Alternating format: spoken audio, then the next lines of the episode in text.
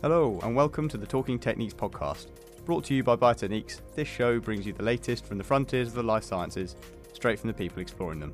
I'm your host, Tristan Free, digital editor of Biotechniques, and in this episode, supported by Bio-Rad, we will explore the development of PCR, particularly looking at how the pandemic has highlighted the utility of droplet digital PCR, or ddPCR, and its role in molecular diagnostics, before going on to explore the use of ddPCR in research applications beyond the COVID 19 pandemic. Coming up, we will discuss the many roles of ddPCR during the pandemic and the ongoing part that it is playing in helping the world return to normal. Food testing, we already have requests for people want to have a COVID uh, free shipment of coffee beans or cacao beans. Yeah?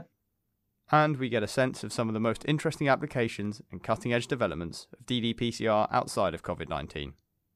One of the new coolest applications is to put a lot of these cells into droplets. And so you can put a single cell into a single droplet to see if cells have certain genes incorporated in the same cell as another gene. So you can in- interrogate these cells and see, hey, is there gene A, is there gene B, and do they sit in the same cell? My guest today is Eddie Van Collenberg, market development specialist at Bio-Rad. Um, Eddie, it's great to have you on the podcast. Thank you. Welcome. So, Eddie, firstly, I think it's pretty well known that qPCR, quantitative PCR, has established itself as the gold standard for detection of COVID 19. Can, can you briefly explain why that is the case? I think that's an easy explanation. Basically, the, it was already there. When the pandemic hit it early 2020, ddPCR was, a, or qPCR was a very established technology already and available to many diagnostic laboratories around our planet and it's um it's kind of seen as more reliable and more sensitive than than alternatives like lateral flow tests and sort of ELISAs for the virus. Well, I think it's more important for the virus since it's an RNA virus that if you want to detect the RNA from the virus itself, which is there as soon as the virus hits somebody and infects person, to have uh, let's say an antigenic response or to even have antibodies in your system that takes days.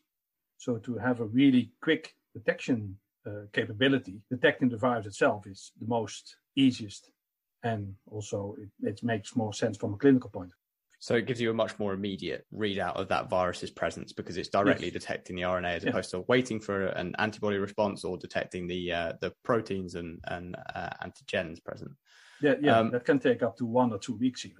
Okay, so in addition to that that immediacy in terms of the, the presence of the RNA on infection, um, and also the fact that it was it was well established and in existence before the pandemic, um, are there any other key sort of key parts of qPCR that have made it so useful to people? Yeah, sure. But the first question is: Was the person infected with the virus? Yes or no?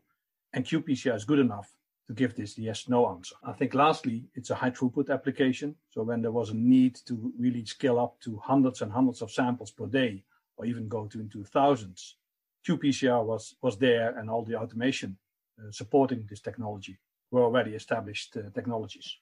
Excellent. So it's that speed, both of the the fact at, at, the point at which it can detect it in the infection stage, but then also at the uh, the speed at which you can conduct the test. But during this time, um, so the technique has been used extensively. Um, have there been any limitations that have been thrown up during this time or been revealed during the course of the pandemic of qPCR? Yeah, sure, sure. I think most important what we discovered is was the shortage on all these reagents and plasticware which we needed to use and to to to scale up to millions and millions of, of assays in a week around the globe. That was something which we learned that there were real bottlenecks in, in the workflow and everybody was fighting for the pipette tips uh, at some point. So that kind of it was just that sheer demand um, sort of revealed the the points, the stress points in the actual procedure in terms of of the reagents and the pipette tips and the the lab, lab equipment that you needed. Yeah.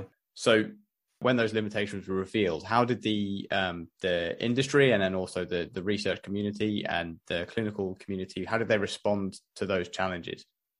Yeah, everybody was looking for alternatives to look for, let's say, direct detection, for instance, where we didn't need the isolation. So at some point there was a quite short shortage on RNA isolation kits.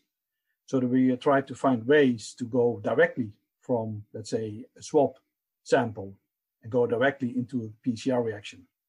Of course, that works, but that also gives some other problems like more inhibition or less sensitivity. And in, in trying to go for those those direct extractions and those different ways of, of obtaining samples, has this driven researchers to look at other varieties of, of PCR? For sure. Uh, LAMP was at some point quite popular. I think the main reason to go into alternatives was also speed, uh, to look for results which gained results much faster. If you are, need to catch a plane and you want to get a result, it's nice to have a technology or a test which gives a result within one hour. And, and technologies like LAMP, the uh, isothermal amplification, was one of the solutions people used to speed up the whole process. So, so while this is considered the more sensitive technique compared to ELISAs and, and the, the lateral flow tests, it still are reports out there of limitations to the sensitivity of, of PCR, and also again regarding to the, the stages of infection and how long it takes for the, the virus to generate to a copy number high enough to be detected um, to, to reach the limit of detection for the, the PCR tests. So, how has this influenced how people look to PCR and use different varieties of PCR in the detection of, of COVID and also in, in more research purposes as well? So, as I said, it's like a lot of people were looking for, let's say, faster uh, time to results, but also a lot of other people were looking for more sensitive approaches since we knew and we saw in the field that qPCR generated quite a lot of false negatives. So, we knew the virus was there, we saw the virus there with, with technologies but we couldn't detect it with qPCR. So these false negatives, of course, affected the results quite strongly, and that's why people were looking for alternatives. And this is where digital came up. Droplet digital PCR or ddPCR is then the answer to that that sensitivity issue. C- can you give us a, a brief overview of, of how ddPCR operates? Basically, the secret on, on digital PCR is the partitioning. So what we do is before we PCR a sample, we, we split it into or partition it into uh, thousands and thousands of nanoliter sized droplets. These droplets go into the PCR, which eventually will be counted. So the outcome of a digital PCR is the amount of positive droplets, positive emulsions, positive events in the PCR, giving you a direct count of the virus particles in a sample. So, what's the benefit there of, of splitting out the sample from this large bulk sample to into those tiny micro um, microliter droplets? How does that allow you to be more sensitive with the, um, this technique?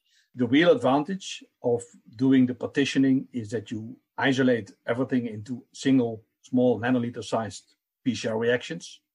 So each molecule gets its own chance to get amplified and inhibition is not as important as in a qPCR reaction, where you take everything into a bulk reaction.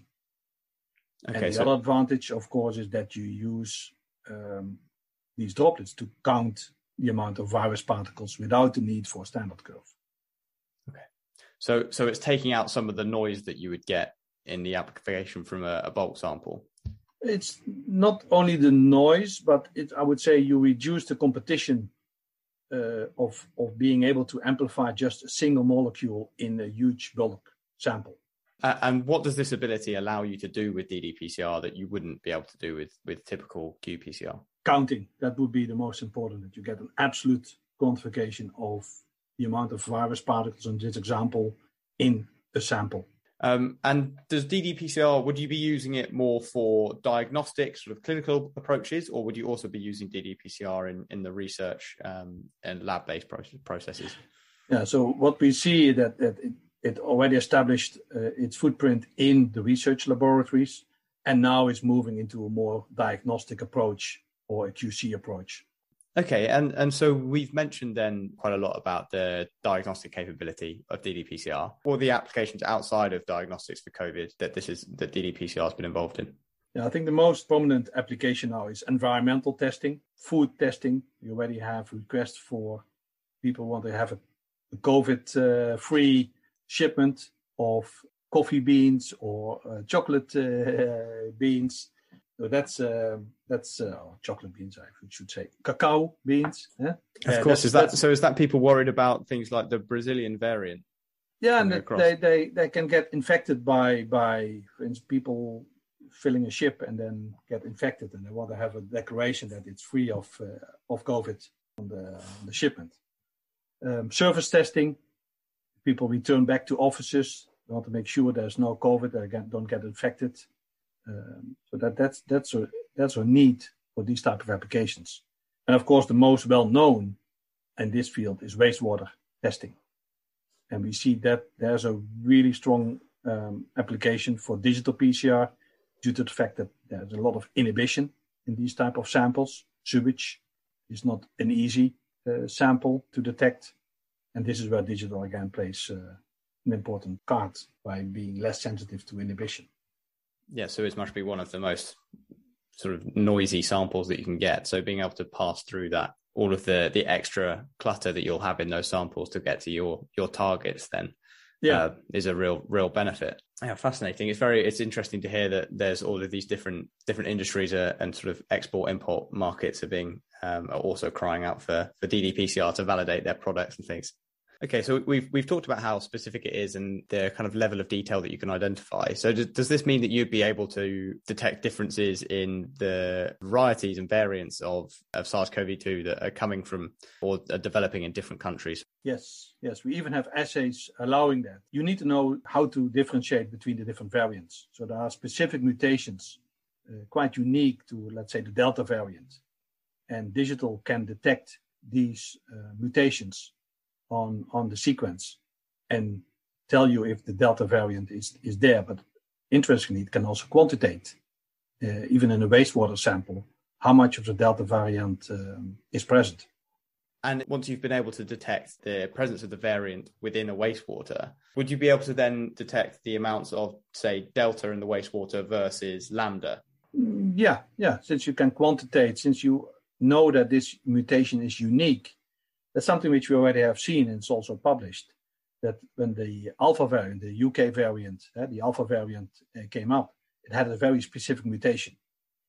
The delta variant, when that came up, it didn't have this specific mutation. So you could see that one of the mutations was going down and the other one was going up.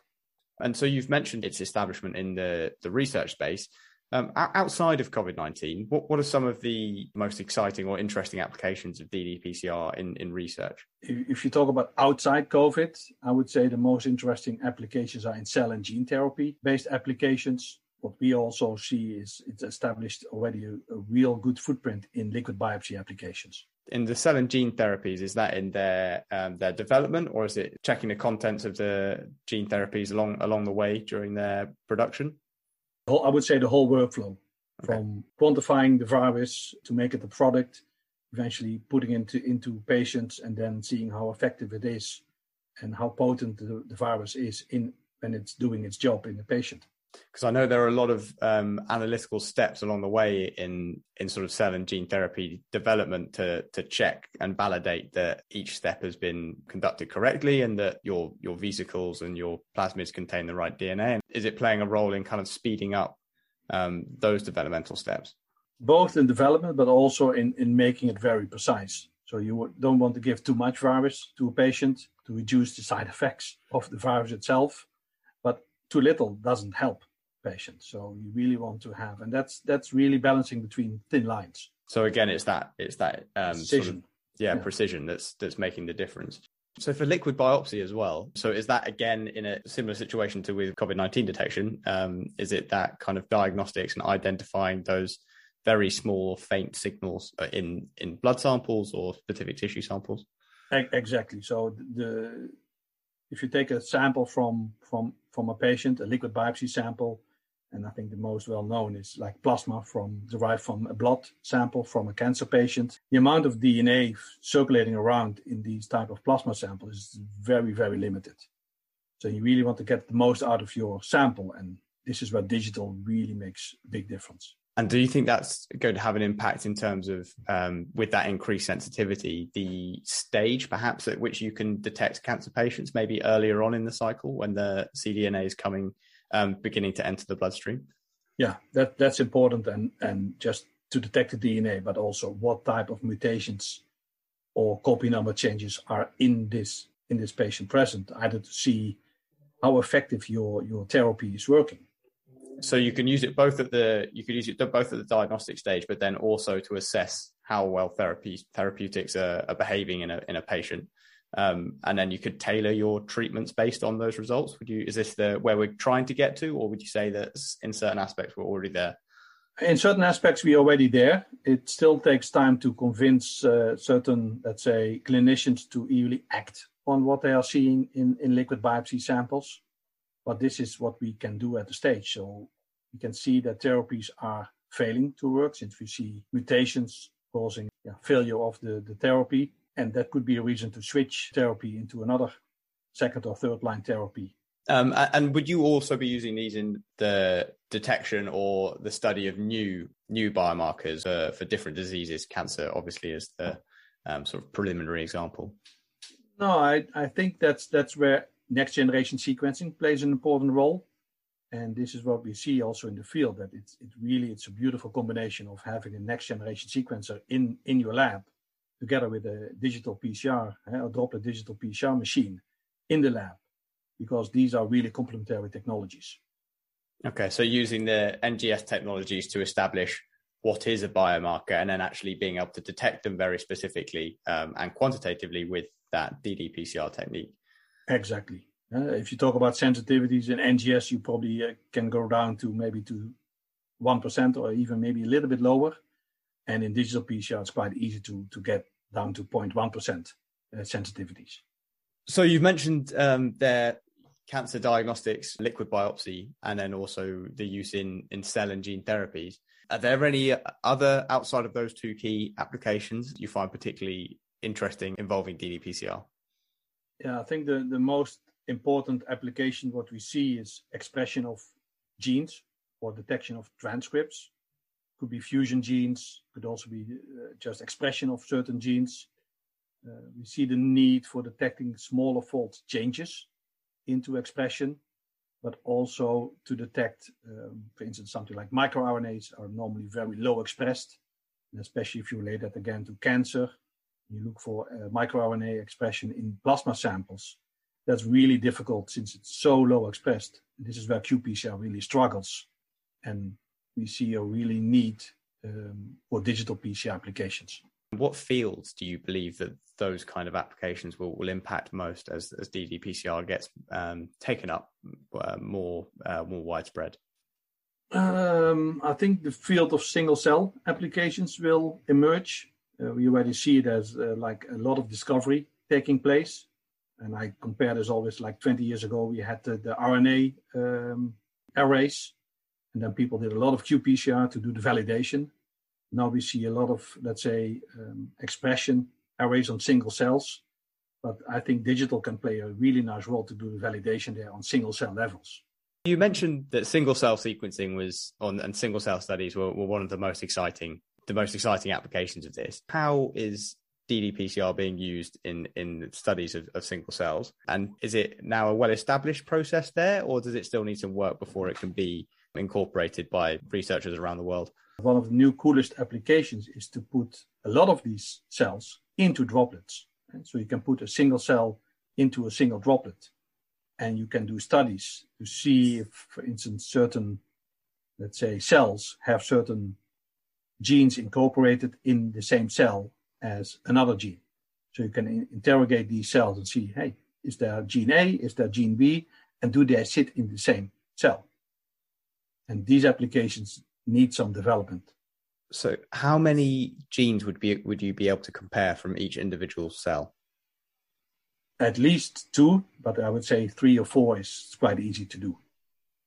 Fantastic. You um, can look for integration of a certain event in a cell if that happened, yes or no.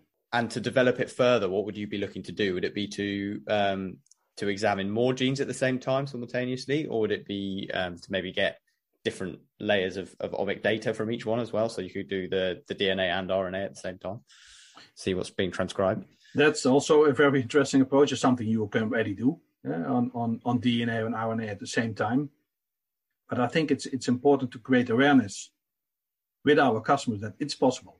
Since in qPCR, you can't. You cannot, let's say, understand in the bulk reaction where your signal is coming from. But in, if you put everything into isolated droplets and you put cells into droplets and you can interrogate each individual droplet to see, hey, I have an answer one, I have answer two. Hey, they sit in the same droplet, so they sit in the same cell. Would you be able to have much of an, um, an indication of actually so say you've got a, a, tissue sample that you've homogenized and are doing through that um, that droplet, would you have much of an idea of what that cell is um, that's got that that's expressing those genes? Would it would you have so say like this is a I don't know this is an epithelial cell? Would you have be able to say what each cell was that was um, giving a certain readout yeah. um, within those droplets? As as long as you have a unique marker for that. So if you can have a marker which is unique, yeah, we can do that already with T cells since we know we have a lot of different specificity in different type of T cells. So you can really interrogate what type of T cells you have and distinguish by yeah, does it have this signal and another signal as well coming from the same T cell. Fascinating. So if you were doing a um, analysis of a, a, a, blood sample, then you'd be able to different, differentiate T cell, um, red blood cell, say, and then also compare up to about three or four genes from each cell to see what's shared and what's not. Yeah, yeah. Excellent. Yeah. Um, fascinating. So going back to the, the impact of COVID in this space, how has that pandemic timeframe, how has that impacted ddPCR? Have has the technique updated to um, adapt to the, the virus and its roles there? Uh, not not too much. I think the technology was already established, uh, but we learned a lot in the in in since we uh, introduced this in 2012. Uh, and one of the things which we learned is that we can do much more targets, even if we have a two-color machine. We can detect more than two or three or four targets in the same well. And we use this technology to put, or this multiplexing technology's capabilities into our technology and into our detection kits to get more information out of a single well. And so, with that greater understanding of the technique and getting the most information out, do you have any key tips for people using these ddPCR techniques? I would say please um, go to the ddPCR application guide and our ddPCR masterclass uh, videos, which are an excellent tool to really get into all aspects of optimizing your reaction and getting the most out of your assays. But do you have any any sort of key pitfalls that you think that people often fall into when they're using the technique that they should avoid? Mm, basically, that's not happening to experienced qPCR users because they, they find out very, very quickly that the workflow is exactly the same. So the same way as that they use still pipettes to into pipette into plates, they use the exact same assays and they migrate simply into uh, a qPCR into a digital PCR experiment without any hurdles. Excellent. So the uh, the integration into a workflow and updating to to this this technique is is relatively simple. So if you could ask for one thing to to improve ddPCR further, um, or to have it reach its full potential, be that in a diagnostic or in a research space, what would it be? Can I ask for two? Uh, yes, you can have two. so first of all, I, I think we we really want more colors, uh, detection channels in our technology. Uh, so six or more would be really nice. So again, to get out of these precious samples or this little amount of samples, even down to a single cell, to get as much as possible. And and what was number two? The my, number two would be to get more droplets. To have more droplets to have um, even more sensitivity, be able to put more sample into a, a well to allow for even a better sensitivity. And for that, I would wish to go up to 100,000 droplets. That would be a really cool application to um, to move into. So then, would you be getting even smaller droplets as well?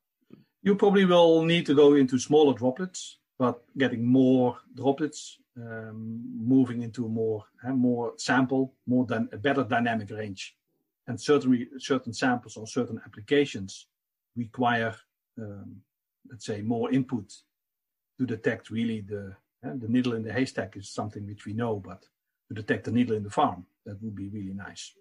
Well, it's good to aspire to uh, take the simile to the limit. Um, Eddie, thank you for coming on the podcast. I hope you enjoyed yourself. I like it, yeah. And thank you for listening to this episode of Talking Techniques. If you'd like to find out more about the use of ddPCR in molecular therapeutics, check out our in focus on the evolution of PCR over on www.biotechniques.com. Thank you for listening, and goodbye.